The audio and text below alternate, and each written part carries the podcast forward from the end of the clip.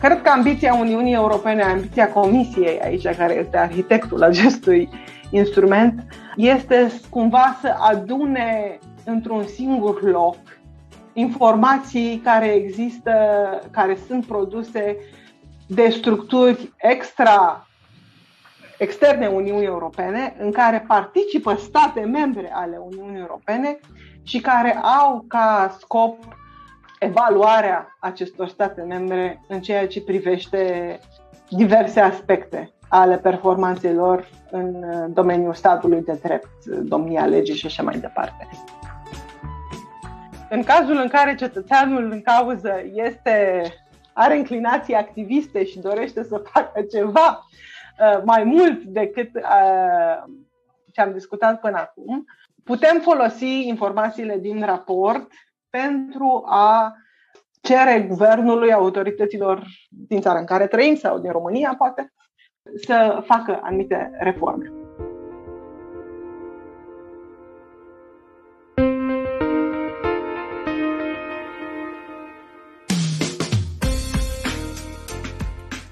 Salut! Ne bucurăm că ne asculți! Oare și tu simți că unele expresii nu sunt folosite corect în limbajul de zi de zi? Ce înseamnă de fapt supremația legii, independența justiției, ori chiar statul de drept? Rule of Law Rules este un podcast în care discutăm despre aceste subiecte și aceste simțăminte, într-o notă informală, cu oameni de la care avem ce învăța. Rule of Law Rules este produs de Fundația Conrad Adenauer prin programul Statul de Drept Europa de Sud-Est.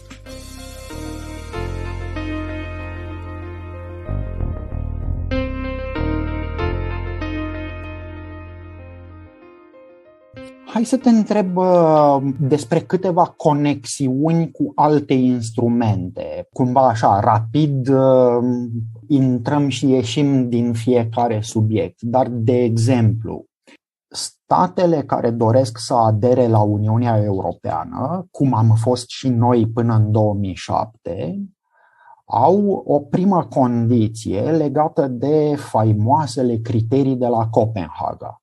Da care în esență relaționează cu ideea de drepturi și libertăți fundamentale. Te întreb, oare raportul pe rule of law, pe statul de drept, mai verifică din când în când și componenta asta cu criteriile de la Copenhaga?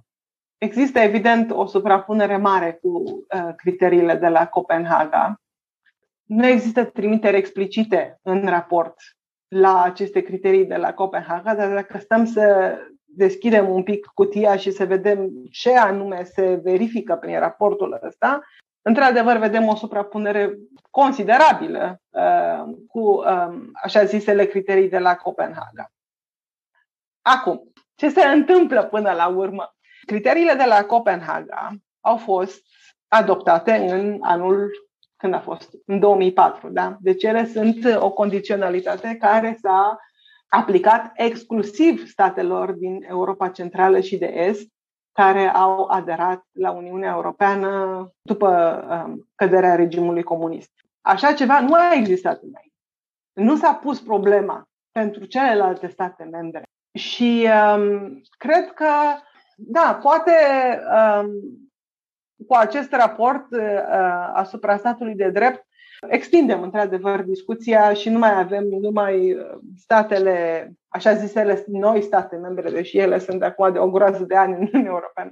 Da, nu mai da. avem problema asta a statului de drept atașate numai de aceste state, ci iarăși discutăm despre ea în raport cu toate statele membre. Aici, din, din perspectiva asta, era evident că exista o diferență de evaluare când te uitai, de exemplu, la două țări uh, vecine și chiar surori, Grecia și Cipru. Pentru că uh, la evaluările privind Grecia nu te uitai și cu ochiul de criteriu de la Copenhaga, era cumva prezumat că e ok, în timp ce la evaluările privind Ciprul erai obligat să te uiți mai întâi la criteriile de la Copenhaga, pentru că a venit mai târziu Da. Și în momentul de față, cu criza refugiaților, noi am descoperit că în Grecia problemele sunt mai mari decât în Cipru. Ce să vezi, tocmai pentru că monitorizarea obligase Ciprul să facă niște pași înainte. Bun. Da, am să... avut surprize neplăcute și în ceea ce privește alte state membre, uh, să zicem vechi state membre. Dacă ne amintim, în Franța a existat cu ceva vreme în urmă un episod în ceea ce privește emigranți interni de origine romă, pe care pur și simplu autoritățile franceze doreau să-i expulzeze într-un mod în care a creat probleme foarte, au ridicat semne de întrebare foarte importante în ceea ce privește domnia legii și la vremea respectivă comisia s-a, s-a sesizat.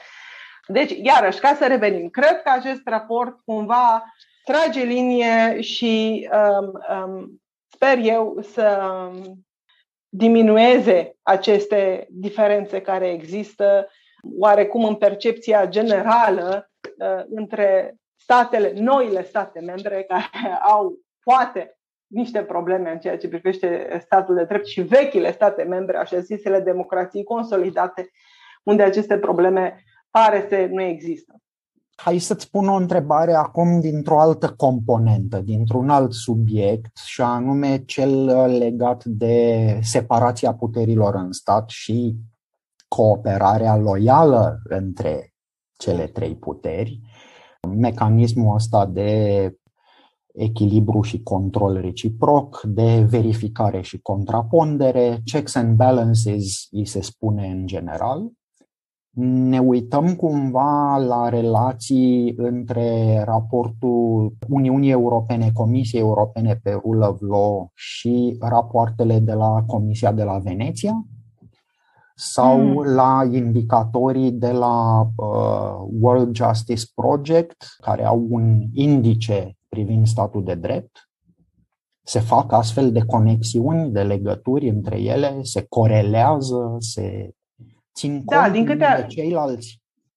Da, din câte am observat în prim, această primă iterare a raportului, există, cred că ambiția Uniunii Europene, ambiția Comisiei aici, care este arhitectul acestui instrument, este cumva să adune într-un singur loc informații care există, care sunt produse de structuri extra externe Uniunii Europene, în care participă state membre ale Uniunii Europene și care au ca scop evaluarea acestor state membre în ceea ce privește diverse aspecte ale performanței lor în domeniul statului de drept, domnia legii și așa mai departe.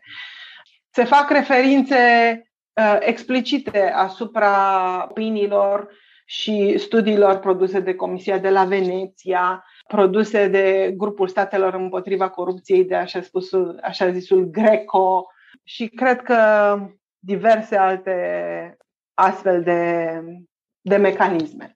Însă, în același timp, raportul european asupra statului de drept adaugă peste aceste informații care existau deja. Asta e foarte interesant, trebuie să ne luăm notițe. Adaugă. da, într-un sens ne ajută să facem comparația mult, mult mai uh, ușor. Adaugă de asemenea indicatori care au fost măsurați în cadrul altor instrumente produse de Uniunea Europeană, de exemplu Justice Scoreboard, care tabloul de bord privind justiția în Uniunea Europeană, pentru cine dorește să, să caute în limba română. Așadar, raportul este o sinteză a acestor, um, iarăși, informații și evaluări care există deja, adaugă lucruri care, informații care sunt colectate prin mecanisme și instrumente preexistente și, de asemenea, Evaluarea se face, deci nu este o sinteză, un copy-paste din toate aceste surse, ci uh, evaluarea se face și pe baza unui dialog permanent cu statul membru. Există o rețea de contacte uh, în fiecare stat membru. Există consultări cu societatea civilă, organisme profesionale și așa mai departe din fiecare stat membru. Deci se produc și informații noi, nu ne bazăm numai pe ceea ce există. Da, aici. Deci cred că asta este acum, devine documentul de referință. Dacă vreți să vedem ce se întâmplă în ceea ce privește statul de drept și domnia legii uh, într-un stat membru al Uniunii Europene, trebuie să citim acest raport. Da? Nu trebuie să mai citim, dacă vrem repede, repede să vedem care este situația, citim acest raport și nu ne mai ducem în 10 alte uh, locuri și surse. Vroiam să spun că eu confirm că uh, am tot participat la consultările cu societatea okay. civilă. O contribuție interesantă pe care a adus-o România în acest proces, eu cred că e un model care poate să fie preluat de foarte multe state membre e ce se întâmplă la noi de prin 2012-2013 încoace, sub egida Strategiei Naționale Anticorupție. În esență, România, de la nivelul Ministerului Justiției, luându-se decizia asta, a replicat sistemul de evaluare, monitorizare de tip MCV în interiorul țării. Hmm. Cu vizite de monitorizare la o primărie, la o prefectură, la o direcție județeană de sănătate, nu are importanță, unde uh, oamenii se așează la masă și are loc o consultare și cu factorii din sectorul public și cu cei din sectorul privat și cu cei din sectorul neguvernamental. Și se replică terapia de grup în interiorul țării Ceea ce e foarte da. important pentru că în felul ăsta se extrag și niște informații pe care oamenii din birourile de la București n-au de unde să le cunoască despre o da. comună cum e bătrâna din județul Hunedoara care are doar 105 alegători, știi? Eu ce cred că este, care este pasul logic imediat este ca raportul uh, acesta să fie legat de ceea ce am menționat la începutul discuției noastre și anume cadrul european privind uh, statul de drept, care este um, instrumentul prin care Comisia Europeană deschide un dialog cu statul membru unde pot fi riscuri majore în ceea ce privește statul de drept și uh, um, apărarea valorilor fundamentale ale Uniunii Europene. Acest cadru uh, privind statul de drept este un fel de, ce să spun eu, este un proces care se folosește înainte de activarea clauzelor din binecunoscutul articol 7 al Tratatului Uniunii Europene. Te referi în esență la procedura prin care un uh, stat membru poate să fie sancționat, pedepsit, pus la colț și eventual chiar dat afară din cameră ultimul pas avem un mare semn de întrebare. Știu, dar... știu, știu, dar da. aia ar fi succesiunea de pedepse da. aplicabile.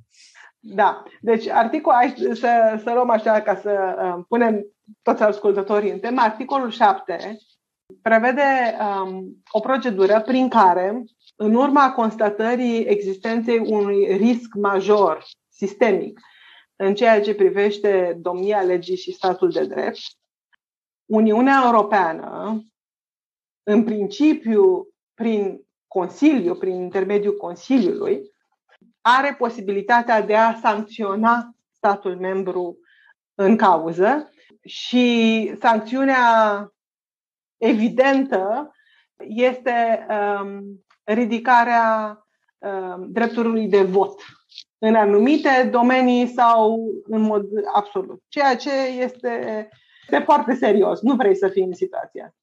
Este foarte greu, ai nevoie de unanimitate în Consiliu pentru a ajunge la această decizie. Unanimitate, bineînțeles, minus statul membru care este în discuție. S-a încercat uh, aplicarea acestor, acestei proceduri și în cazul Ungariei și în cazul Poloniei. Însă acum vedem că partea asta cu unanimitatea în Consiliu face o mare problemă, pentru că cele două state se vor apăra reciproc și astfel pragul de unanimitate nu, nu poate fi um, atins. Însă, asta este cadrul larg. Da? Înainte să ajungem la articolul 7 și la aceste măsuri drastice care pot fi luate în cadrul Consiliului, Comisia lucrează în permanență cu statul membru în cauză pentru a monitoriza și a determina statul membru să rectifice situația în care se află. E, și acolo cred că ar putea Comisia să folosească foarte ușor raportul și um, anumite recomandări, poate, sau findings care sunt în raport pentru a spune aceasta este problema și trebuie să faci cu tare, cu tare lucru, 1, 2, 3, listă, ca să elimini acest risc sistemic în ceea ce privește statul de drept. Uite că avem uh, conversația cumva se întoarce rotund la asemănări, nu doar la deosebiri. Eu cred că nu degeaba se numește da. mecanismul de cooperare și verificare.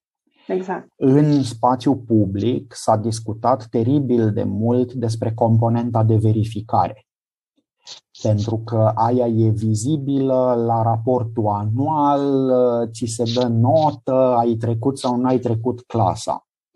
Însă există foarte multă cooperare în spate care nu se vede de obicei, nu e reflectată în presă, sau mai bine zis, cooperarea aceea este pusă pe masă și e ca un platou la un bufet suedez. Dacă vrei, poți să iei. Și dacă ai un ministru, de exemplu, care nu dorește să coopereze, el pur și simplu nu ia nimic de pe platou și se plânge că a rămas nemâncat. Hai să ne apropiem de final și îți mai pun o ultimă întrebare legată de raportul pe Rule of Law. Mm-hmm. Vreau să te întreb din perspectiva unui cetățean român, indiferent unde s-ar afla el, pentru că acolo unde e cetățean român în România, este evident că e mult mai interesat de mecanismul de cooperare și verificare pentru că îl poate afecta în mod direct. Da. Dar dacă cetățeanul român este plecat nu contează la muncă, în vacanță, uh, mutat definitiv, treaba lui. Dacă e în Grecia sau în Cipru, dacă e în Italia, în Spania, în Malta, în Portugalia, dacă e în Austria, în Germania, în Danemarca, era să zic în Marea Britanie, dar Marea Britanie nu mai e în Uniunea Nu mai e cazul, da îi ajută pe concetățenii noștri sau na, în Olanda, ca tine, mm. îi ajută pe concetățenii noștri raportul pe Rule of Law? E vreun element acolo unde să se uite și să se informeze și să-și tragă niște concluzii pentru viața, viețile lor? Cred că da. Cred că dacă nu, dacă răspunsul la această întrebare este nu, acest instrument uh, este un eșec. Deci, cred că da. Pentru că, iarăși, primul și principalul scop al raportului este să informeze și după aceea discutăm ce facem cu informația respectivă. Cum l-aș folosi eu? M-aș uita să văd care este situația în România, care este situația în Olanda și dacă aș avea vreodată gânduri să mă întorc în România, aș face o comparație. Pentru că acum pot să fac această comparație. Da? Pot să văd exact despre ce este vorba în cele două state, pot să uh, mă uit la progres, nu știu, în 5 ani de acum să vedem ce s-a întâmplat uh, uh, în, în România, în Olanda sau în altă parte unde poate aș vrea să, să trăiesc permanent sau pentru o anumită perioadă. Deci putem face lucrul ăsta. Um, și cred că ar fi un exercițiu interesant pentru că simt sloganul ăsta care s-a tot pus pe masă în timpul protestelor din ultimii ani, vrem o țară ca afară. Well, acum putem chiar să vedem cum sunt țările astea de afară. Uh, și să ne dăm seama cât de uh, asemănătoare sau cât de mari sunt diferențele, cel puțin în ceea ce privește statul de drept. Deci asta m-aș gândi că este primul lucru pe care îl poți face și este vorba despre o informare personală și ca să, um, care se duce în decizii personale de viață. Uh, Super. După aceea, în cazul în care cetățeanul în cauză este, are inclinații activiste și dorește să facă ceva uh, mai mult decât uh, ce am discutat până acum, putem folosi informațiile din raport pentru a cere guvernului, autorităților din țara în care trăim sau din România, poate, să facă anumite reforme. Da? Deci ne putem implica civic. Acum avem o platformă pe care să stăm și de pe baza căreia să ne formulăm niște cerințe asupra guvernului, asupra autorităților publice și așa mai departe. Dacă comisia a zis că etc., etc., înseamnă că trebuie să faci. Deci ceea ce făcea societatea civilă din România atât de mult timp, acum este posibil și pentru alții, după cum am discutat mai, uh, uh, mai înainte. Aici cred că ar fi foarte interesant de văzut cum vor utiliza raportul ăsta uh, concetățenii noștri români care au devenit primari și consilieri locali municipali prin Germania, prin Spania, prin Italia, că s-au întâmplat astfel de lucruri. Poate dăm ideea cuiva din presa adevărată, că noi aici nu facem uh, decât uh, informare, da. uh, să ia niște interviuri, să vedem cum, cum pot folosi ei. Ar fi interesant. Eu aș vrea să înțeleg mai mult despre experiența lor ca cetățeni români sau poate nu mai au naționalitatea în mod formal, dar au fost cetățeni români. Ce înseamnă pentru ei să aibă aceste poziții de autoritate publică în alt stat membru? Cred că este un fenomen la care trebuie să ne așteptăm din ce în ce mai mult, având în vedere faptul că ne putem mișca liber pe teritoriul Uniunii Europene și ne putem stabili fără probleme în alt uh, stat membru. Da, deci putem face lucruri cu acest raport. Este, da, este un instrument de informare și un instrument pe, pe baza căruia se, pot face, se poate face și o anumită formă de activism civic. Bine, Andreea, mulțumesc frumos. Mai am trei întrebări uh, scurte Opa. sau cu răspuns okay. scurt, așa de final.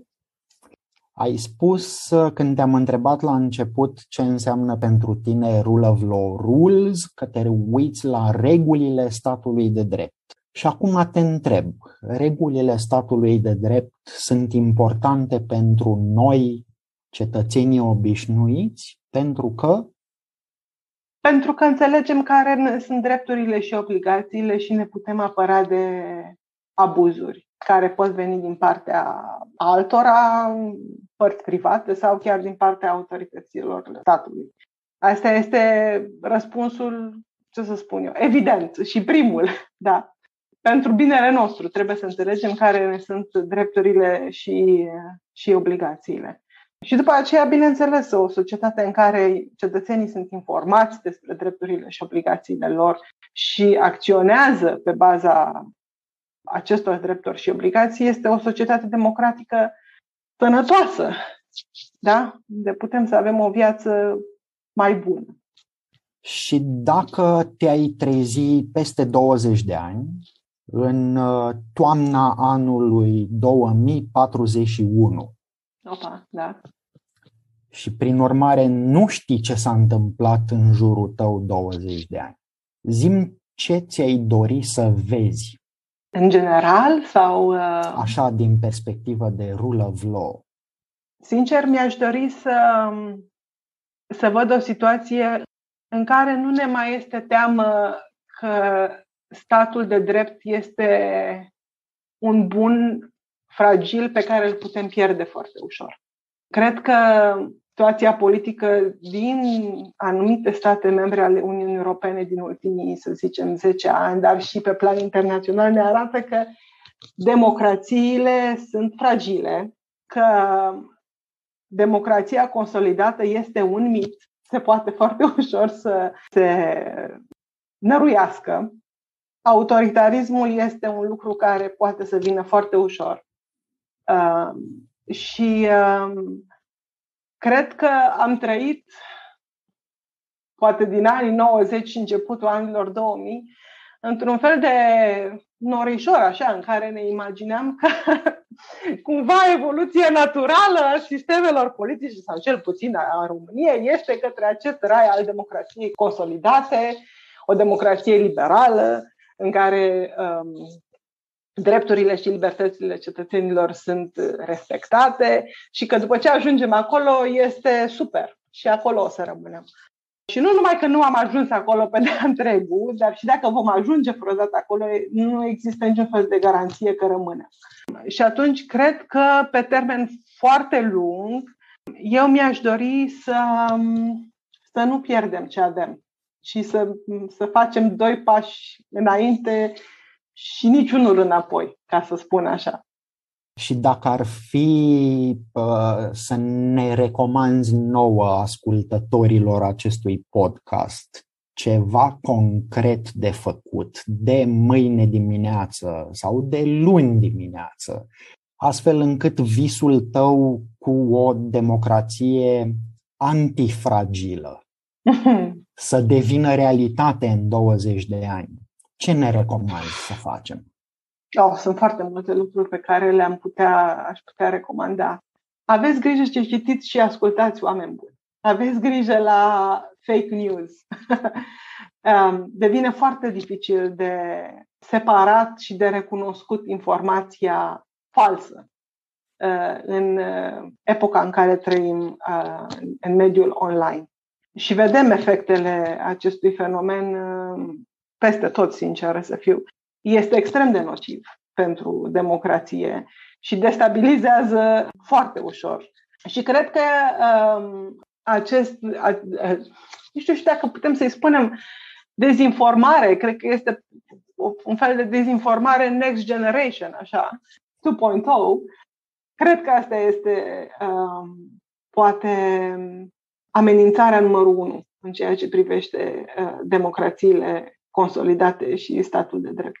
Pentru că ce se întâmplă este că cetățenii practic sunt scoși din, uh, sunt scoși din schemă, da? Sunt uh, duși cu zăhărelul, sunt, uh, nu mai înțeleg ce se întâmplă. Și trebuie să devenim mult mai atenți la ce informație consumăm. Bun, să, să verificăm din ce surse vine, să nu, cre- să nu dăm crezare a orice citim pe, pe internet, pe Facebook și așa mai departe.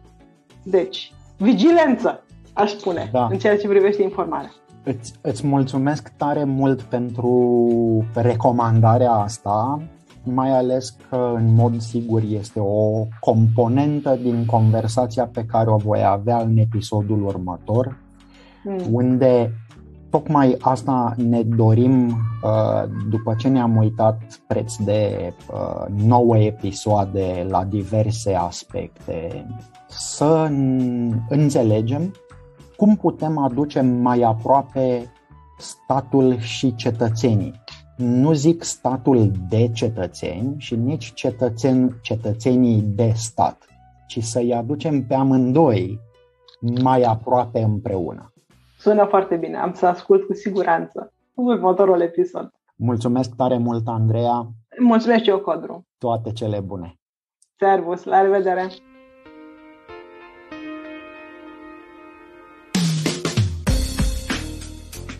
Îți mulțumim că ne-ai ascultat. Sperăm că ai aflat lucruri noi, în egală măsură adevărate, bune și utile. Te invităm să ne scrii dacă ai sugestii pentru episoadele viitoare. Și nu uita că podcastul Rule of Law Rules, produs la București, are un conținut relativ independent față de cele de la Berlin, Bogota, Beirut, Singapore, Dakar ori Nairobi. Conținutul podcastului Rule of Law Rules nu reprezintă în mod necesar poziția oficială a programului Statul de Drept Europa de Sud-Est, ori a Fundației Conrad Adenauer iar opiniile exprimate în acest podcast nu pot fi interpretate drept consultanță ori asistență juridică.